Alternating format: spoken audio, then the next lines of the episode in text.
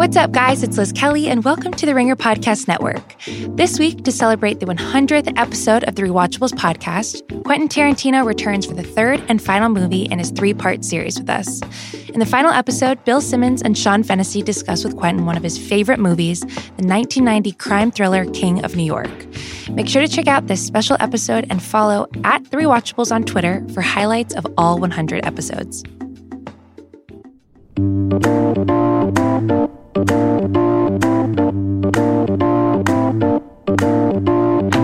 taste buds, my culinary comrades, my hungry homies. We've done it. We're back. 2020 is off to a delicious start here on House of Carbs, the food podcast for the hungry people by the hungry people. I am your hungry host, Joe House, here on the Ringer Podcast Network. My culinary comrades, this is a true treat for all of us. It was a true treat for me. The legendary visionary restaurateur Danny Meyer. You may know him from his New York City icons, Gramercy Tavern and Union Square Cafe. He also happened to found a little burger joint called Shake Shack. He is an incredible restaurateur, an incredible visionary here in Washington, D.C. to kick off the opening of his Roman trattoria, Maialino Mare. Very excited. Let's get in that belly with Danny Meyer.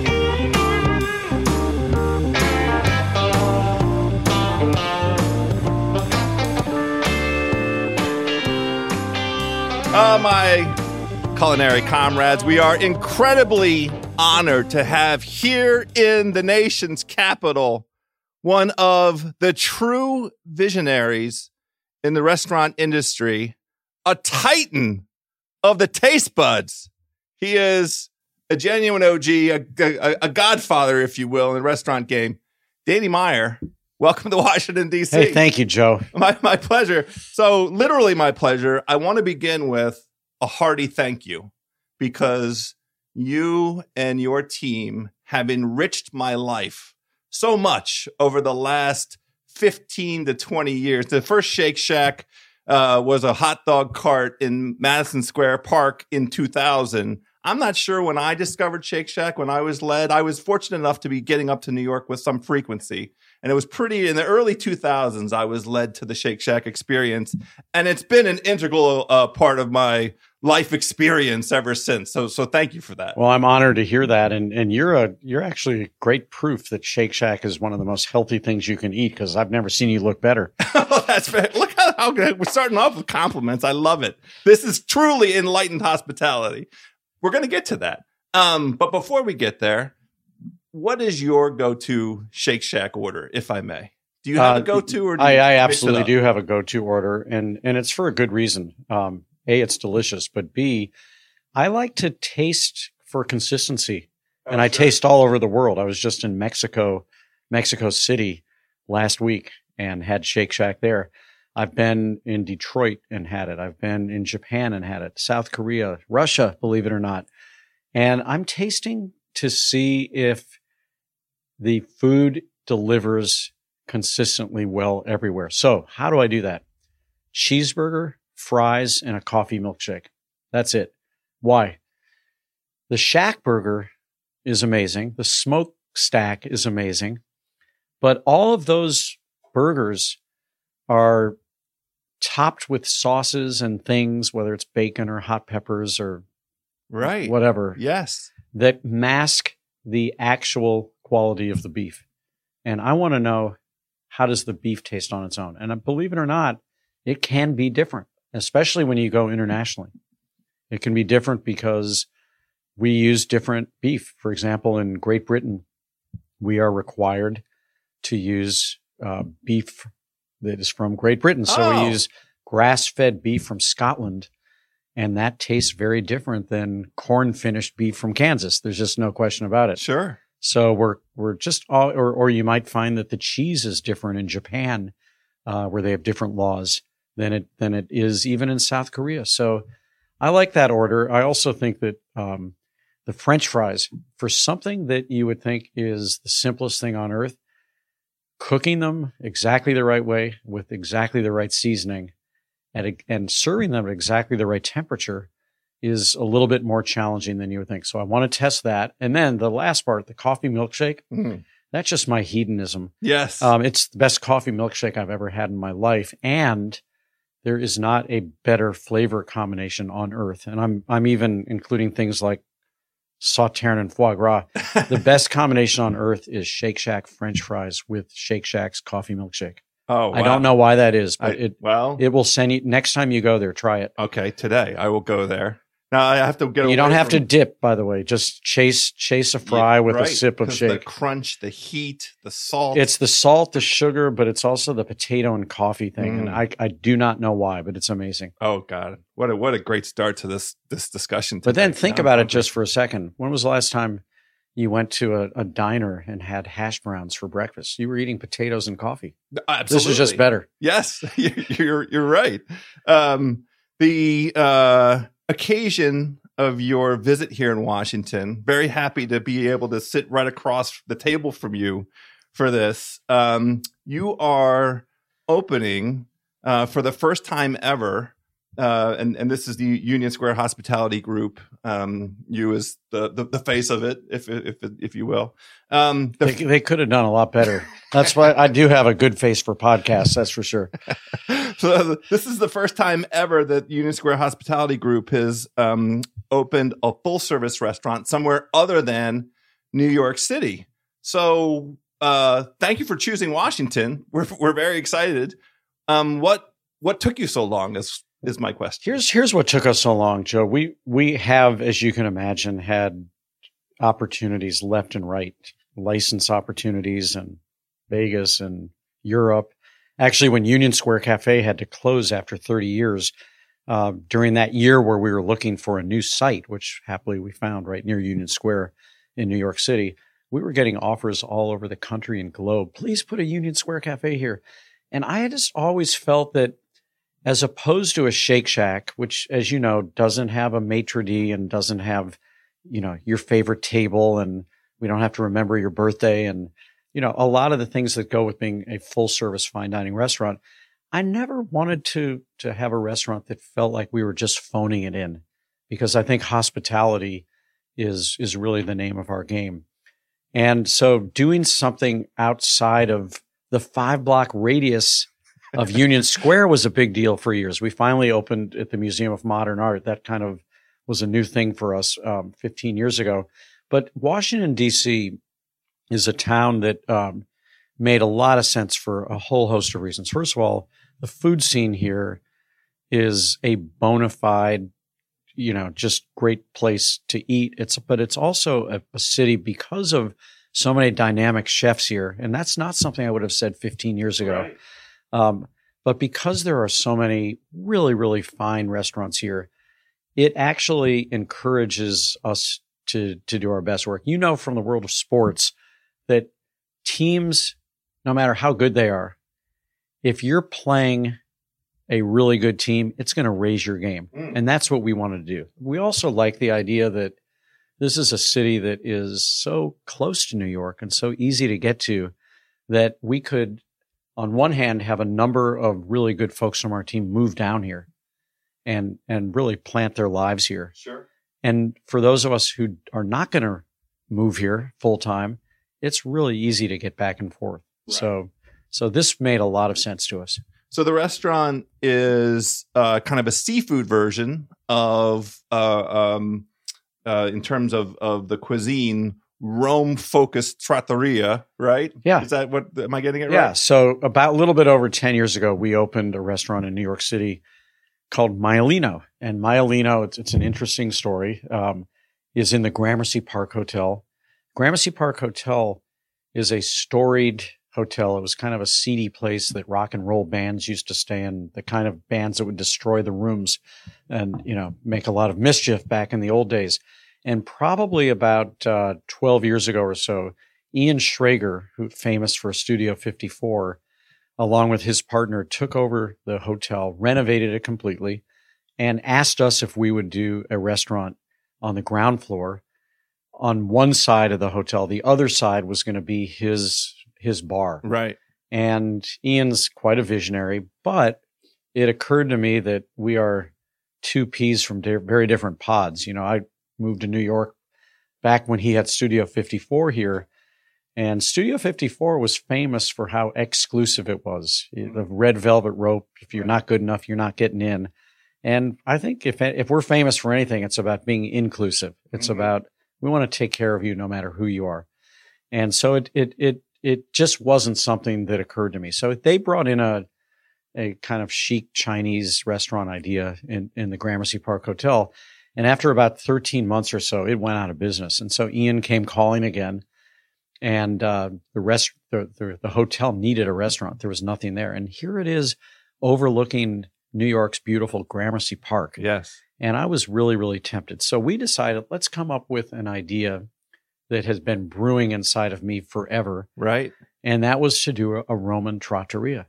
Um, I had cooked in Rome when I was younger, early part of my career. I was a tour guide in Rome. I was a student in Rome. In fact, my nickname started off as being Maiorino, Little Meyer. And Ah. without my knowing it, because uh, Roman friends of mine noticed that I kept eating suckling pig at all the trattorias, they had actually changed my name to Maialino. And I didn't understand why they kept laughing. They were, instead of being Little Meyer, I was all of a sudden Little Pig. Uh, I wasn't laughing, but I'm glad you are. And and so it, it seems kind of flattering. Is it not flattering now, looking back all this? you these know, years? Jewish guy from St. Louis being called Little Pig because he eats so much pork. I don't know. Okay, It's- okay, I get it. On the other hand, we did open a barbecue restaurant called Blue Smoke, so I guess I, I, I, know blue smoke. earned the moniker here. but uh, it it just felt like a fun thing to name the restaurant and to really celebrate Rome. And what's great about Roman food is that it's not about reinvention. Mm, It's about taking food you know and trying to do it better than you knew it could be. okay. So if you go to a trattoria in Rome, 80% of the menu items are exactly the same at every restaurant. That's not how you find things in Washington, D.C. right. You know, people are trying to Yes. make a mark by doing something that you've never heard of before. So anyway, we've had a great experience with Maialino. It was born in a hotel. Mm. And when the Thompson Hotel uh, approached us about opening in, in the yards, right. which we've gotten to know well from having Shake Shack um, at, At the at, at. National Ballpark yes. for um, almost a decade, I guess, at this point. Still the most intense lines, you know. There you have to work out a whole system, a whole hack to to skip that line. I have my ways. the, the best way to the best way is to not worry about it. And so, you know, go there when the Nats are either way ahead or you're not going to worry about missing something. Back when we started, the Nats were more often down by a bunch of runs. Right. But anyway, the hamburger was the star of anyway, the so Maialino Mare is is taking a restaurant that we know and love Yes. that knows how to serve a great breakfast. The the breakfast at Maialino in New York City has become a destination for for movers and shakers, and we hope we hope that uh, Washington's movers and shakers who make laws and stuff like that are going to want to come there. But we'll do breakfast, lunch, and dinner, and yeah, it's going to be much more focused on seafood. So we've got you know fantastic pasta dishes with seafood. One of the best swordfishes I've ever had in my life. If you've ever had veal milanese, what do they do? It's they take wheelhouse. They take the big veal chop and pound the crap out of it. Oh it. yes. Well, guess what we're doing? We're just doing skate wing milanese. Oh. It's already flat. It comes flat. We don't have to pound it It's a great point. with the same kind of salad on top and lemon that you would get with with veal mm, milanese. So scallops a la saltimbocca. Whoever wrote the rule that saltimbocca only works with veal. So it's it's going to be a really really exciting place, and and we're proud to to join this great culinary community. Yeah, well, that's that's kind of you to say. Um, I will say I, I want to talk a little bit about your background and how you found your way into the industry because I think it informs a lot of how we're sitting here today. But I want to make a point while we're talking about Maialino. Um, I was struck when I saw the materials um, by the team, the, the the team that you've assembled to to work at this restaurant kind of jumped off the page for a few reasons. So there's there's enormous diversity in terms of gender diversity, in terms of um, backgrounds, diversity in terms of experiences um, in the industry, uh, both uh, cooking wise and um, management wise. And I'm interested in because I think this will help, you know, set the stage for going backwards the way that I want to. How do you do this? Like, how do you get this kind of team pulled together? Because you're eh, already, to me, when I look at this, this is a stamp of approval. There's a whole bunch of interesting food pathways here that are embodied in your people that I can't wait to go eat.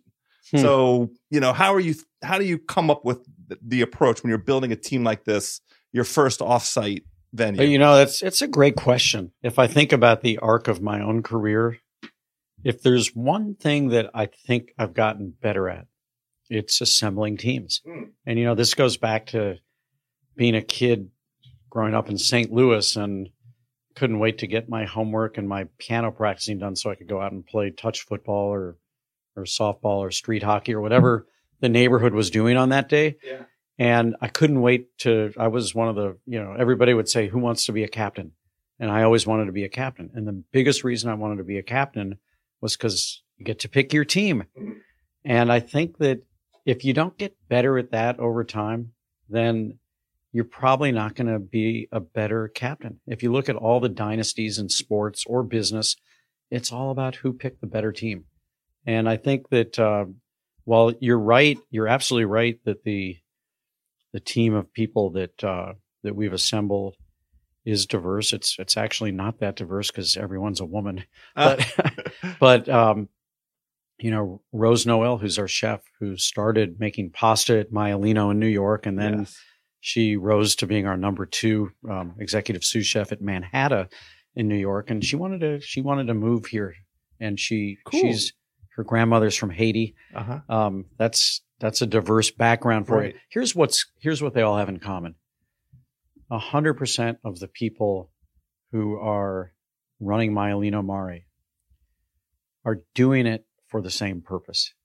They they're not cooking and serving and opening bottles of wine to show off what they know how to do. Mm-hmm. They're doing all of those things because they want you to leave a little happier than however you felt when you got there. And they want to remember you and they want you to feel like you belong there. And that's not diverse. Right. And I and I feel like if I've if I've upped my game of picking teams in any way, it's it's recognizing that that thing which we call having a high HQ, high hospitality quotient, exists in human beings across the board, regardless of their background, regardless of their gender, uh, regardless of their race. And in fact, we do a better job when we are more diverse. And I know that that sounds like a, a cliche, but it, guess what? It happens to be true. And I think that patrons notice that as well. And I think over time, uh, I want to have I, I, I, want the feeling when I go to any of our restaurants, when I look out into who's dining there, I want that crowd to be diverse as well. Mm-hmm. And I think that when you staff your team in a monochromatic kind of way, you get a monochromatic guest base as well. And I don't find that very satisfying. That's um, super interesting. And, and I, there's two parts to it that I want to ask you about. Um, I believe it's the case from the background of all these folks that they're all in house, uh, so to speak. They're people that have been associated in some way, shape, or form. Not with, not all of them. Not all of them. No, okay. as a matter of fact, um, one of the one of the things I think we really believe in. If if you ever baked bread before, you know that you start with a mother the mother yeast. Yes. And that mother uh, has probably existed for a long, long time. And you take a little bit of that as starter for each loaf of bread. Well, that's exactly what we're doing here. There's there's two or three people, including, for example, our our head accountant. Okay. Who's who came here from New York City. So it's not only cooks, it's not only servers, it's the whole team. So there's some mother yeast. Yes. But there's also a lot of fresh ingredients because that's the way we get to grow. Okay. You know, Union Square Hospitality Group, Danny Meyer by no means has all the answers. So we have, you know, we've got veterans from a lot of different companies. And we also thought it was important, especially coming to Washington, D.C., to have local people who know local people. Sure, sure. that that that makes a lot of sense. Um, I, I uh, was fortunate. I had um, Mark Rosati, the culinary director of Shake Shack, on the show over the summer, and was struck by his background and his kind of rise through the ranks.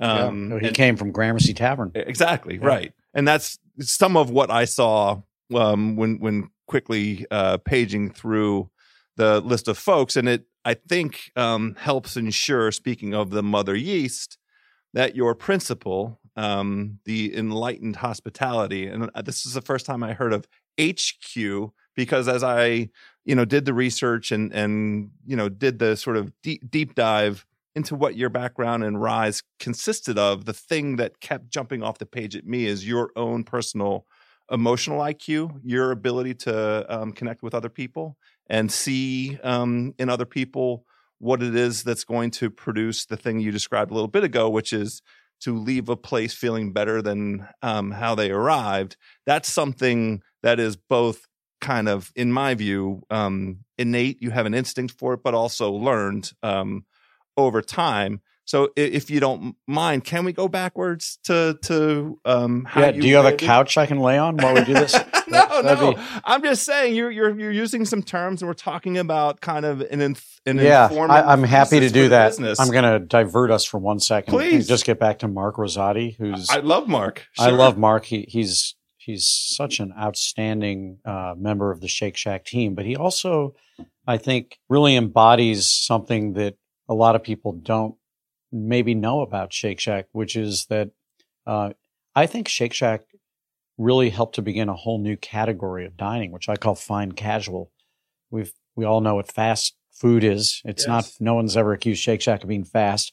We know what fast casual is, but I think fine casual is a new type of restaurant that was basically a mashup of fine dining. Mm-hmm. And little known fact about Shake Shack well, Mark was the tavern chef at Gramercy Tavern, a Michelin starred restaurant. Um, Randy Garutti, who's the CEO of Shake Shack, was the d- director of operations for all of our fine dining restaurants before Shake Shack. Um, Jeff Amoscato, who's in charge of all of the product sourcing for Shake Shack, did that at the Modern, mm-hmm. um, another Mich- two Michelin starred restaurant. Right. And so, what these guys have been able to do is to take the way we do business, including our culture of enlightened hospitality, and just join it with the systems necessary to replicate something that is not a full service restaurant, but it is a full hospitality restaurant. Right. You don't have to cut your hospitality. You also don't have to cut your quality just because you're doing something more quickly without waiters and reservations and, and all that kind of stuff. Well, and, and it was, uh, kind of profound in the research that I was doing the advent of Shake Shack, the timing and its proximity to 11 Madison Park, and uh, in time and and physical space, and the relationship that ended up between 11 Madison Park and Shake Shack. I mean, it it. Uh, well, we gave Shake Shack to we gave the original Shake Shack to the owners of 11 Madison Park, right? Because I was I was not proud of how long it was taking to pay back the investors uh, of 11 Madison Park. So we gave it to them. Um, I was one of them, so mm-hmm. it was enlightened self interest as well. but um, Shake Shack started making a lot more money than 11 Madison Park was, and I will tell you without any question that 11 Madison Park, which went on to get four New York Times stars yes. and three Michelin stars yes. and number one restaurant in the world from restaurant, right. would not be in business had it not been for Shake Shack keeping it in business at the in, at in that the time stages. in the early stages, right. and then Shake Shack got bought out of Eleven Madison Park, which also made the owners very happy because they got they got more money. Yeah, right. Um, I am interested. One of the the, the other things I, we're going to go backwards. I'm I'm going to insist on it, but I do. Uh, one of the other things that sort of um, leapt out of the um, background was the importance at a certain era in New York dining of um, the, the the principle that you've articulated of people feeling better when they leave than when they arrive, and how impactful that was on the standing of the restaurants and, and the ability to sort of build and replicate and pursue other interests, Blue Smoke, uh, North End, I, um, uh, restaurants with different kind of concepts and, and cuisines. But because of that, the the era in in which um, uh, Union Square Cafe and then Gramercy Tavern came to exist, where the restaurant reviews were conducted by you know folks uh, at the Times and and you know New York Magazine and the Post, and um, Zagat's was the you know the Bible. That was our annual report card, right? That, that was the People's annual report card. Yes, and that was a big deal for us. Um, I used to, you know, even before there was the internet, I would just wait for the day that that dropped at Barnes and Noble, which was always, you know, early in November or sometime in November. And I would just hash my way right through that book and I would look, uh, we, we would make charts and we mm-hmm. would look at all the top restaurants and we would, we would figure out which restaurants had, had ticked up or down for food decor and service from the previous year, see how we had done relative to that. We would also then do silly things like, um, look at, uh, the uh, value per dollar. So, for example, uh, in the Zagat survey, they would always tell you not only the, the rating for food decor and service, but also the average check. And so we would do a calculation to figure out which restaurants had gone up or down in terms of value as well, as well as how we had done. And then there was a category called um, New York's favorite restaurants. And that was the thing that probably gave me the biggest aha moment of my entire career because – every single year, no matter how well any of our restaurants were doing for food decor and service, they would always do better in the category called New York's favorite restaurants. And I, I couldn't figure out what that factor was. And finally, it hit me like a, a big pile of bricks, which was that hospitality is not something Zagat was asking about, and that hospitality and service are completely different things. No one had ever told me that before that service is a way to describe the technical delivery of the product, but hospitality was how you felt while you were having the experience. Huh. And and so it explained to me why Union Square Cafe in its early days could be New York's number one favorite restaurant. Gramercy Tavern could be New York's second favorite restaurant at a time when restaurants below us in that category had even higher food scores sure. or even higher service scores or even higher decor scores. And so that's when I started to really focus on. Uh, in fact, I, I remember I, I spoke to Tim Zagat one year and I said, You really need a fourth category. There should be an H along with the FDS. And he didn't agree with me on that, but um, that's fine. Yeah. But we really started to go to town saying we have to get better in all of those things. I'm I'm my mind is blown right now because what you just described is you know this concept that's in vogue been in vogue the last couple years which is is big data. This idea of taking information that's been collected by somebody, aggregated by somebody else and then doing an intelligent um, you know sort of dive into what that data reflects and try and and you know glean some some lessons out of it. You're building metrics from the from the Zagat's little red book that are um, you know directional for you. What was the what was the era? It was like in the, the um, mid '90s that you're doing. It was the late '80s, late mid early mid '90s. Yeah, yeah absolutely, right, right. Because there was no internet. That was the only data that we had. But, right. But the other thing is we got it annually, which was really important. So, for example, the the the professional restaurant critics certainly had enormous influence. Sure. But they may not come back to re-review you for years. Right. And so you wouldn't necessarily know if you know, even though that was one subjective opinion, a restaurant critic, they were obviously reaching millions of people.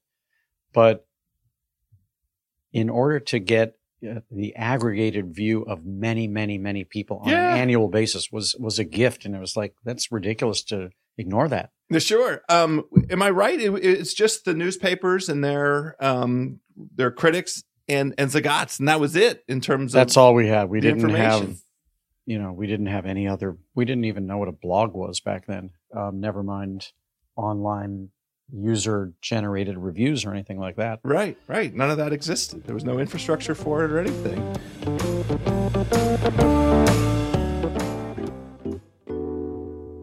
Taste buds, quick break from this conversation with the incredible Danny Meyer. I want to talk to you about this great show that is returning to PBS. No passport required with Marcus Samuelsson this season. No passport required, taking a new journey across the country to learn more about America's immigrant communities and their culinary traditions to discover how food connects us all. Travel to six cities and explore the rich diversity of local, vibrant communities from coast to coast, from Boston, where Portuguese chefs both continue and reinvent their cooking traditions, to Las Vegas, where Chinese American chefs are transforming their parents' dishes into something fresh and uniquely their own. Experience global food cuisine and how it's woven into American food and culture. With help from Chef Marcus Samuelsson, we'll also get to know people and their stories as they cook up the bold, unique flavors of their homelands and show us how food can bring Americans together around the table. A vibrant portrait of America today. No passport required features musicians, poets, chefs, business owners, artists, community leaders, and home cooks who have enhanced the nation's culture and cuisine. Taste buds, tune in or stream the new season of No Passport Required. Mondays at 9, 8 Central on PBS or on the PBS video app. Now back to Danny Meyer.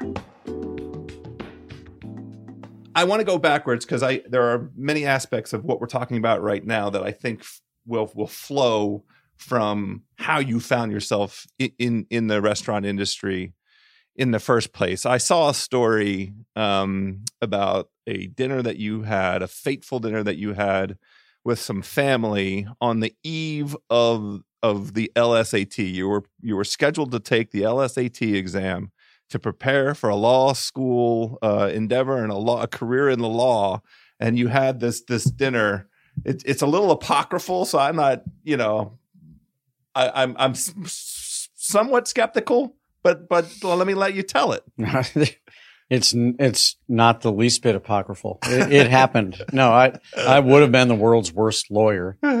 Um, I I had one of my favorite classes in high school was constitutional law. Okay, and I for some reason just loved those stories. And yes. I loved how they all ended up. And and my teacher at some point said to me. Uh, you know, I'm going to predict that one day you're going to be a Supreme Court justice. And it stuck with me. Sure. She couldn't have been wronger.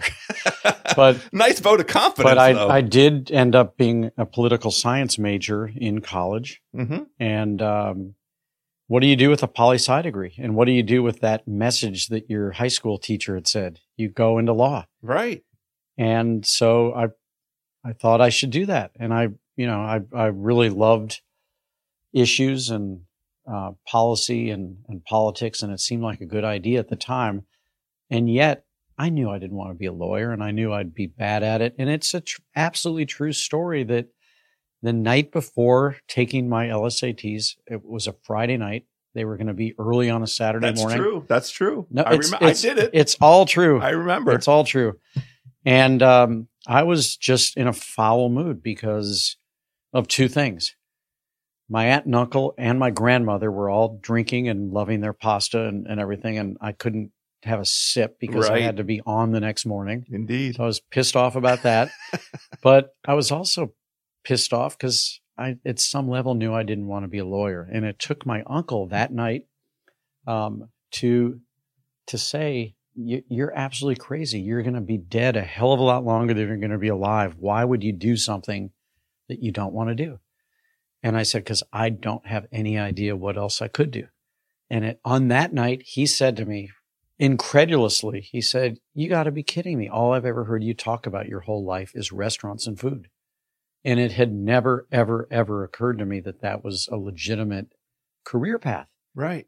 And, and by the way, in 19 whatever it was 80 it was probably 84 Mm-hmm. this was not an entrepreneurial pathway that a liberal arts poli sci degree evidently led to Right. and so today it is I, I one of the things i feel so proud about all these years of my career is that over that time not because of me but just because of the way the, the industry has evolved in this country is that the hospitality industry is no longer seen as a shady career for people who could not do anything else, but rather as a really valid career choice. And Right. I'm, I, I can't tell you how many times I had to kind of meekly apologize to my parents for wasting my fine education on a crappy profession and how many people I've hired early on, you know, especially in the 80s and 90s, who would say, Well, I'm doing this now, but what I really want to pursue is A, B, C, D, and E. Sure. Now people are really proud to say, This is what I want to do. Mm. So that story is as true as it can possibly be. My uncle and aunt are still alive. and Oh, you want to, you want to get the truth from them, you'll be happy to connect you. Well, speaking of connection, help me connect the dots. How do you go from from that aha moment, that epiphany, that wisdom um, that your uncle passed along to you know a, Yeah. a brick and mortar restaurant? Well, I was very, very fortunate because at the time I had been the first job I had out of college. Actually, first job I had when I moved to New York. First job out of college, I was working for a politician who was running for president as an independent candidate. oh wow, who was it? His name was John Anderson. oh okay, sure. and he was running against Jimmy Carter, the incumbent, and and Ronald Reagan, and he he got as many votes, I think, as practically any independent candidate. He got seven and a half percent of the vote. I learned a lot in that campaign. It was fan. I was living in Chicago. Um, I was also working on TV uh, Mhm. for a, a political commentator okay. named John Callaway. Um, and when I moved to New York, burned out from that whole political campaign. Because if you've ever worked on one, I have been once November third or fourth or whatever it is, Yeah. come, you you there you cannot possibly work enough hours in the day. You cannot possibly raise enough dollars, and so you just end burned out. right. And so I had to I had to do something different. So I got a job in New York City. I knew I wanted to live in New York, just try it for a year. That's what it was going to be. And then I was going to move back home to the Midwest. Um, and um, the job I got was uh, selling electronic tags to stop shoplifters. Those tags that are clipped on the clothing. So they were they were the white tags that clipped onto clothing. But the company I went to work for, um, which was newly a public company, listed over the counter, which is Oh, now sure. now called Nasdaq, Mm-hmm. um, had just come up with a product which was instead of simply those white tags with pins that Yes. Aren't really great for clothing, Right. had come up with a pressure sensitive label that had a printed circuit on it so that we could now sell into supermarkets and libraries and um, drugstores, you know, where you would have to, because you can't put one of those pins in a jar of aspirin, Right. right? Yeah. So um, I got the whole New York metropolitan area as as a territory On what basis? On the basis that I had signed up to be a sixteen thousand five hundred dollar special projects manager and had shown myself to be willing to do anything. And then the New York salesman quit, went to the competition, and I was the only guy standing. Incredible. So they gave me the territory and I became top salesman in the company for three or four consecutive years. And I was I was making a fortune in commissions. in your twenties, early thirties. Yeah, no, I was probably 23, 24, 25, 26, something like that. No one to no one to support except myself. Yes. And what I was doing with the money was putting it into the company stock. And the stock went from something like 2 to 12 during the time I was there. Whoa. So it was I see. so the the the night that we were talking about, I actually had the luxury of saying, I don't want to be stopping shoplifters for the rest of my life, Yes. lucrative as it may be. what I really want to do is get a real life. And that's what led me to thinking about law, but that's what led to that night. And that's, and it's because I had, I had some money that I could spend, gave me the opportunity to take another high paying job.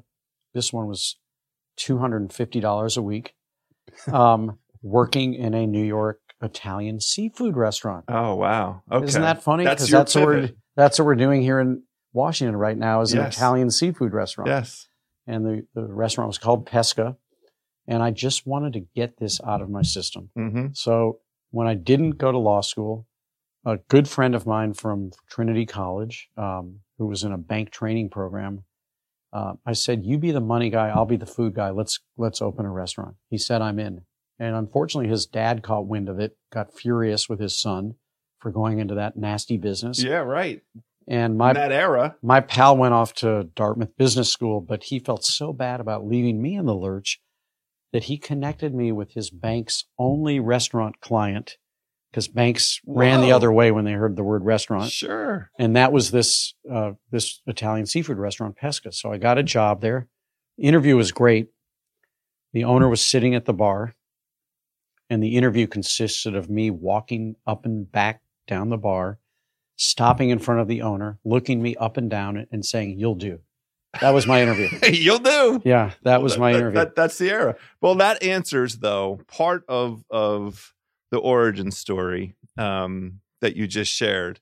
Does answer one part that I've been curious about um, in in sort of just consuming the the the, the Meyer universe, which is um, you at a very early age are out connecting with other people and getting them to buy a thing that um, they probably hadn't heard of before. They understood the concept of it and they liked the idea of the, of the tech or whatever.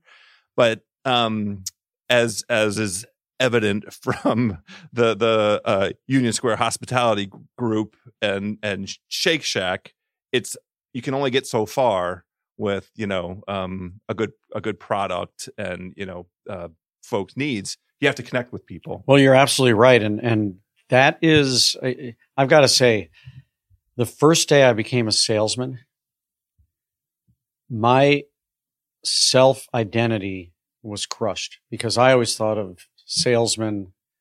There was a character on this old TV show I used to watch called Green Acres named Mr. Haney, who was a salesman, and you know, you it was like the guy with the gold tooth who was trying to sell you something you didn't really want. Yes. And I got to come up and on day one from my boss saying, if you have a bad self image for what you're doing, just get out of it immediately. What you need to truly believe is that your product is going to make someone else's life better. And if you believe that, that you're actually doing someone a favor by delivering to them something that maybe they knew they needed, maybe they didn't, but you're going to make their life better by virtue of this, you're going to you're going to be great at it. And so I, I said, yeah, that, that's pretty cool. And it was a great experience because as a 20 something year old driving around in a powder blue Volkswagen Rabbit to some of the worst neighborhoods in New York, because Yeah. that's where the shoplifting was the greatest Right. and making cold calls to people and learning how to connect dots, learning how the guy who owns this women's dress store is first cousins with the guy that owns the, the health and beauty aid store down the street, who's first cousins with the, the person Right. who owns the fur store That's down right. the street and getting to understand how it was those relationships that mattered as much or maybe more than the product itself. Right. And all that stuff was completely transferable to to owning a restaurant. So people give you credit for innovation in having that mindset because it's always been at the forefront of your brand, your identity. Yeah, I don't think it's the least bit innovative though, because I, I think that that's what restaurateurs have always done. And I think that um, the greatest restaurants in the world historically, way before chefs were celebrities, it was you went to a restaurant because the restaurateur knew you and you went to the restaurant that loved you the most. And, you know, chefs were were the blue collar workers back in those days. Today they're they're the stars. But I think that it's not at all innovative that a restaurant mental restaurateur mentality is how to run a restaurant. I've seen um, in in some of the stories this um, idea, this ratio between um, hospitality and um, the sort of rest of the experience, um, and and that hospitality sort of greatly exceeds. I'll just you know, it seems like it exceeds the food. It's more important. The hospitality is more important than than the food. Um, if I'm recalling the ratio correctly, is that still sustainable in kind of this day and age where there's been this great democratization of um, you know f- food and the standards are high? Is that still does that still work? More, more than ever. Yeah. More than ever. Look, Maya Angelou famously said something that sounded like long after people forget what you do and what you say, they're going to remember how you made them feel. Well, mm-hmm. guess what? That that applies to restaurants. Long after you forget what you ate or drank, you're going to remember how we made you feel. And I think that it applies more than ever today because and and by the way, the ratio you were talking about, we want to get 100 on our test. And the way we get as close to that is we, just like me as a student, I almost never got 100 on anything. we almost never get 100 yeah. on our well, test. What are the components? The I, components I are these. It. It's 49, the most points you can get for how well you do the thing you do. Yeah. How good does the food taste? Is the temperature right in the restaurant? Is the table rocking or not? Did we get your party seated on time? Did we get the right drink to the right person? Right? All that stuff all the technical aspects of delivering the product. Is the music too loud? All that stuff. The most points you can get for doing that perfectly, even if you could, would be 49, which is a failing grade. Right. So that leaves 51 points for hospitality, which is, oh, and by the way, how did we make you feel while we were doing all that stuff? And that explains why restaurants that may technically be even more proficient at decanting a bottle of wine or clearing a plate or whatever might not be your favorite because to be your favorite, anything, you got to be really good at what you do and you got to be really good at how you make people feel. By the way, a 51 is also a failing grade. So if we're great at making you feel good, but the food sucks or we make you wait too long, we're going to lose, we're going to lose those 49 points as well.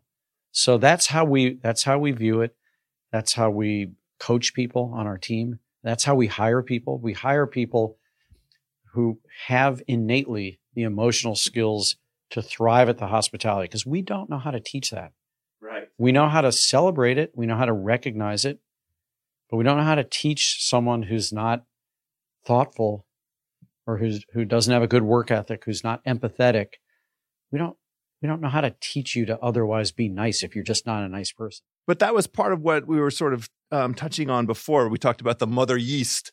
Um, how do you know? You, it's it is kind of profound. You, you you when you meet somebody and sit down with them and and interview them and talk to them for the first time, you don't immediately get their emotional IQ right? You have to like have cues for it. So maybe you guys have gotten very smart over time and all of the, the experiences that you've had. Well, so what we've, the, yeah, you know. so we have yet to come up with a mathematical test, but I'd like to because I think that if somebody at some point figured out how to measure IQ, yeah. intelligence quotient, which by the way, you also can't teach. I, right. I, I have no idea what mine is, but I guarantee it's lower than yours is. I doubt that. But what I do know about an IQ is that I, I could read the encyclopedia tonight, my IQ is not going to change. Right. IQ is just a way to measure my ability to learn things. Well, an HQ is a way to describe the degree to which it makes me feel better when I make you feel better.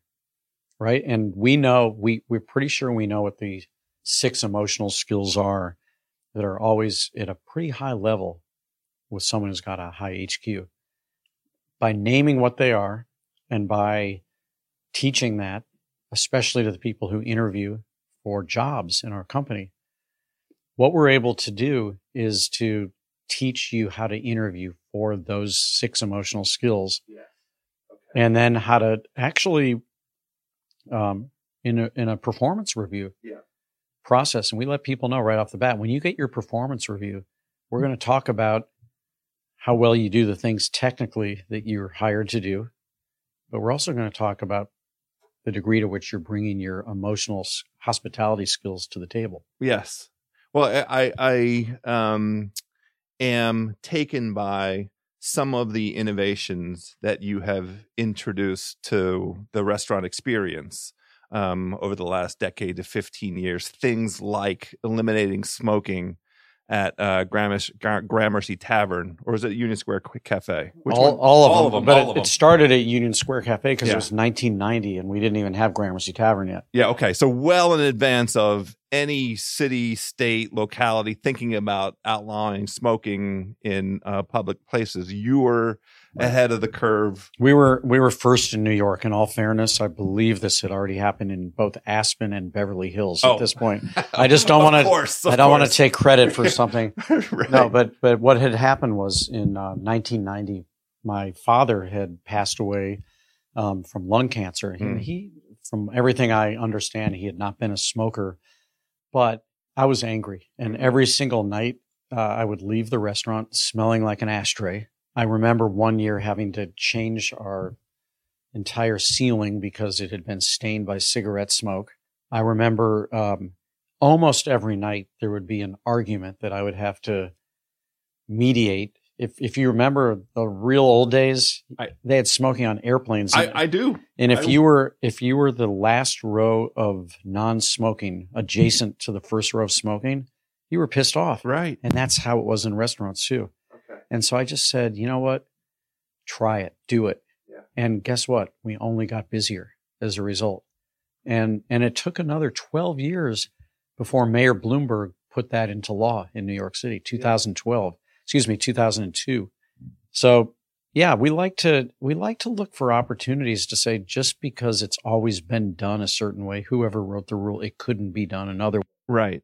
Because uh, you you also sort of famously eliminated tipping um, across your establishments, and I'm sure that will be the same um, here at uh, Maialino. Well, we won't have to eliminate it because we're never going to have it. Right, right, right. That's the benefit, Which of is great. from scratch. That's right. and sort of two takeaways from that in the first place um, you don't seem to have uh, encountered any diminution in your retention rates the folks that work for your businesses want to continue to work for your businesses um, so they must feel like they're getting compensated adequately and it doesn't seem like there's been any diminution in the enthusiasm to eat at your restaurants. And and I think as importantly as all that, there not only has there been no diminution in the quality of the hospitality and the service, but in fact, all of our data points to the opposite, which is that that uh, the experience of dining with us has actually gotten even better. So this is why I mentioned those two things, and you just hit, hit right on it. How do you go about these days collecting feedback? Um, because there are so many disparate voices out there with varying levels of trust and and and sort of veracity and accuracy.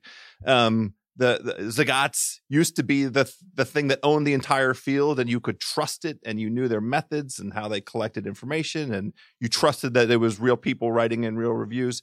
How do you do that now? Well, interestingly, today, because of online reservation making, you get instant feedback. So, um, you know, whether it's Open Table or Resy or which whichever reservation system people are using, all of those systems provide a, a feedback mechanism that's almost instantaneously, and we actually get better, richer data than we ever got from tipping. And the reason is that you could on a given night first of all our waiters pool their tips when when we had tipping Yeah. and so if somebody didn't like their experience and left a lower tip it never really showed up in terms of that server but more importantly more importantly people almost people who tip almost always tip the exact same amount Mm-hmm. people are not grade grading or they're not providing gradations Yeah, if you're a twenty percent tipper, you're My a twenty percent tipper. That's it. I'm I'm that guy. Yeah, I do it in taxi cabs all the time. Right. You know, I hit the twenty percent number, That's whether right. the guy was nice or not. Yes. And um, and so we were getting no feedback via tipping, but you get an opportunity to look over time, and you'll see that that certain servers are actually pleasing more people more of the time. They deserve a raise. Mm-hmm. And so basically, the responsibility to pay our servers is our responsibility. It's not the responsibility of thousands of of patrons who don't really know what that server knows about wine or, or, or for example if the food is slow why should the server be docked a tip when it could have been a problem in the kitchen it probably Sure. was do you think servers decide who they're going to hold up the food for because they don't think that person's going to give them a big tip it's just it's just a ludicrous system But how do you dis- discern? Like, what what's the reservation data is front end data. It's not experiential data. No, it's experiential because Okay. you don't get the opportunity to send in your review until after you've had the experience. I see. And And, you, I, I, I'm a, I never write reviews. Um, but there is a, a- enough uh, of that feedback loop. Um, enough folks do it. oh my gosh, yes. Okay. Yeah, it's very, very rich data, much richer than we've ever had before. Oh wow. Okay. And what what about? And I would encourage your listeners when you make a reservation online to do the exact same thing. But the other thing is people talk. And yes. The biggest compliment you can give a restaurant is to return to the restaurant. Right. Period. End of story. Right. And so, if we had any one challenge when we first uh, eliminated tipping back in 2015 at the Modern, there were two camps of consumers. Because keep in mind, this is a deeply cultural thing in, in this country. If yes. you if you try to leave a tip in Japan, they will chase you out the door and throw the money back at you. All right, but in this country, tipping is, you know, right up there with the Second Amendment. It's it seems like, and, or the First Amendment. Um, you just don't don't take that away. And the the two camps that we encountered early on, but that's it's completely gone away at this Yes. point. There were a small number of people who said, "How dare you take my right away to punish bad service?" And to those people, I would say, um, "What do you mean?" And they'd say, "Well, if you take away the tip, I won't get good service." And I, I'll say, "Well, have you ever given a low tip?" Yeah, because I got bad service. And I, I guess the tipping system didn't permit bad service, did it? Right. So Uh, huh. it's it's completely false. But then there was a much much greater number of people who were saying, "Don't take away my opportunity to thank someone for great service. Don't take away my opportunity to buy a better table in the restaurant." And to those people, I would say, trust me. The people who work in restaurants are people, and they really really respond. They they the the best people are happiest. The currency is a compliment. And if you just say that was amazing and we cannot wait to come back, that is what counts the most. It's my job as the owner of the restaurant to recognize great servers and to pay them Mhm. appropriately. And if I don't, it's it's their free right to go work in another restaurant. So we have to make the economics work for our team. I have to tell you another thing though. Servers in a tipping house typically make up to three times as much as non-tipped employees, Okay. i.e. the people cooking your food. oh, oh, I see. Right. And we saw that disparity as something that needed to be corrected or needed to at least be ameliorated Right. to a point. And I'm really, really proud that we have begun to close that gap. okay. And as a result, we find that our cooks are staying longer and we're attracting better cooks. And guess what that translates to? Better food for you. Right, right, right. And it it sounds somewhat simple when you when you when you put it that way. And if I had my druthers, I'd like to reward the person doing the cooking or everybody that the entire team at least as much as I reward the server. Well, so my in, experience in our system, which I'm I'm really really proud of, we have, you know, so many people who who hear about what we call hospitality included focus on the elimination of tips, but I think the other thing to focus on is what we're adding, which is adding to someone's professional and financial career path, including cooks. So we have what we call a revenue share model. We did not want to eliminate the incentive to be busier and to Yeah. sell more food right? we do want to eliminate an incentive to only be nice to someone in expectation of a tip. Yes. That's your job. yes. So we we share a portion of our revenue every night, not just with the servers but also with the cooks. And so on a really cranking Friday or Saturday night in a tip house, and I've I've lived this for years. The waiters go into a back room and count their their tips. They don't want the cooks to see that because the cooks will feel bad about it. Right. And the cooks just perspire more. If you go to one of our restaurants, if you go to Maialino Mare here in Washington, on that cranking Friday, Saturday night, the cook's going to make more money too. That's and and the team spirit as a result is much more cohesive. I have to tell you, it's it's thrilling. I'm I'm uh, dying to get over to to Maialino Mare now to see all of this. I've been to your restaurant in New York um, at various points in time, and and been to lots of Shake Shacks. But you know, But I want you to. I'm I'm really grateful to you for saying that, and I want you, in addition to seeing it, yeah, look at their eyes. You'll you'll see it, but ask yourself how you feel. Ask yourself the minute you walk in, you can actually feel that human energy. And I want you to to put us to the test. I, I, Talk to the staff. You know, ask how does it feel to be working in this system. And I think you'll find that the esprit de corps is is quite outstanding. I, I can't wait, and we're not going to do any better than that for uh, the end of this conversation. So, thank you very, very much for for coming here. Thank you for bringing a restaurant to Washington D.C. I really enjoyed the conversation, and I uh, insist that we do it again. Thank you, Joe.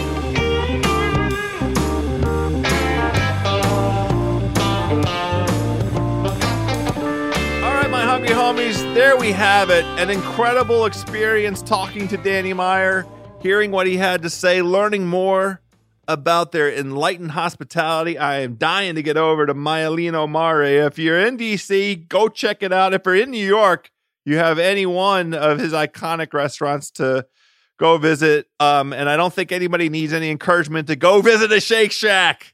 How about that coffee milkshake? My taste buds, we are on the gram at the House of Carbs.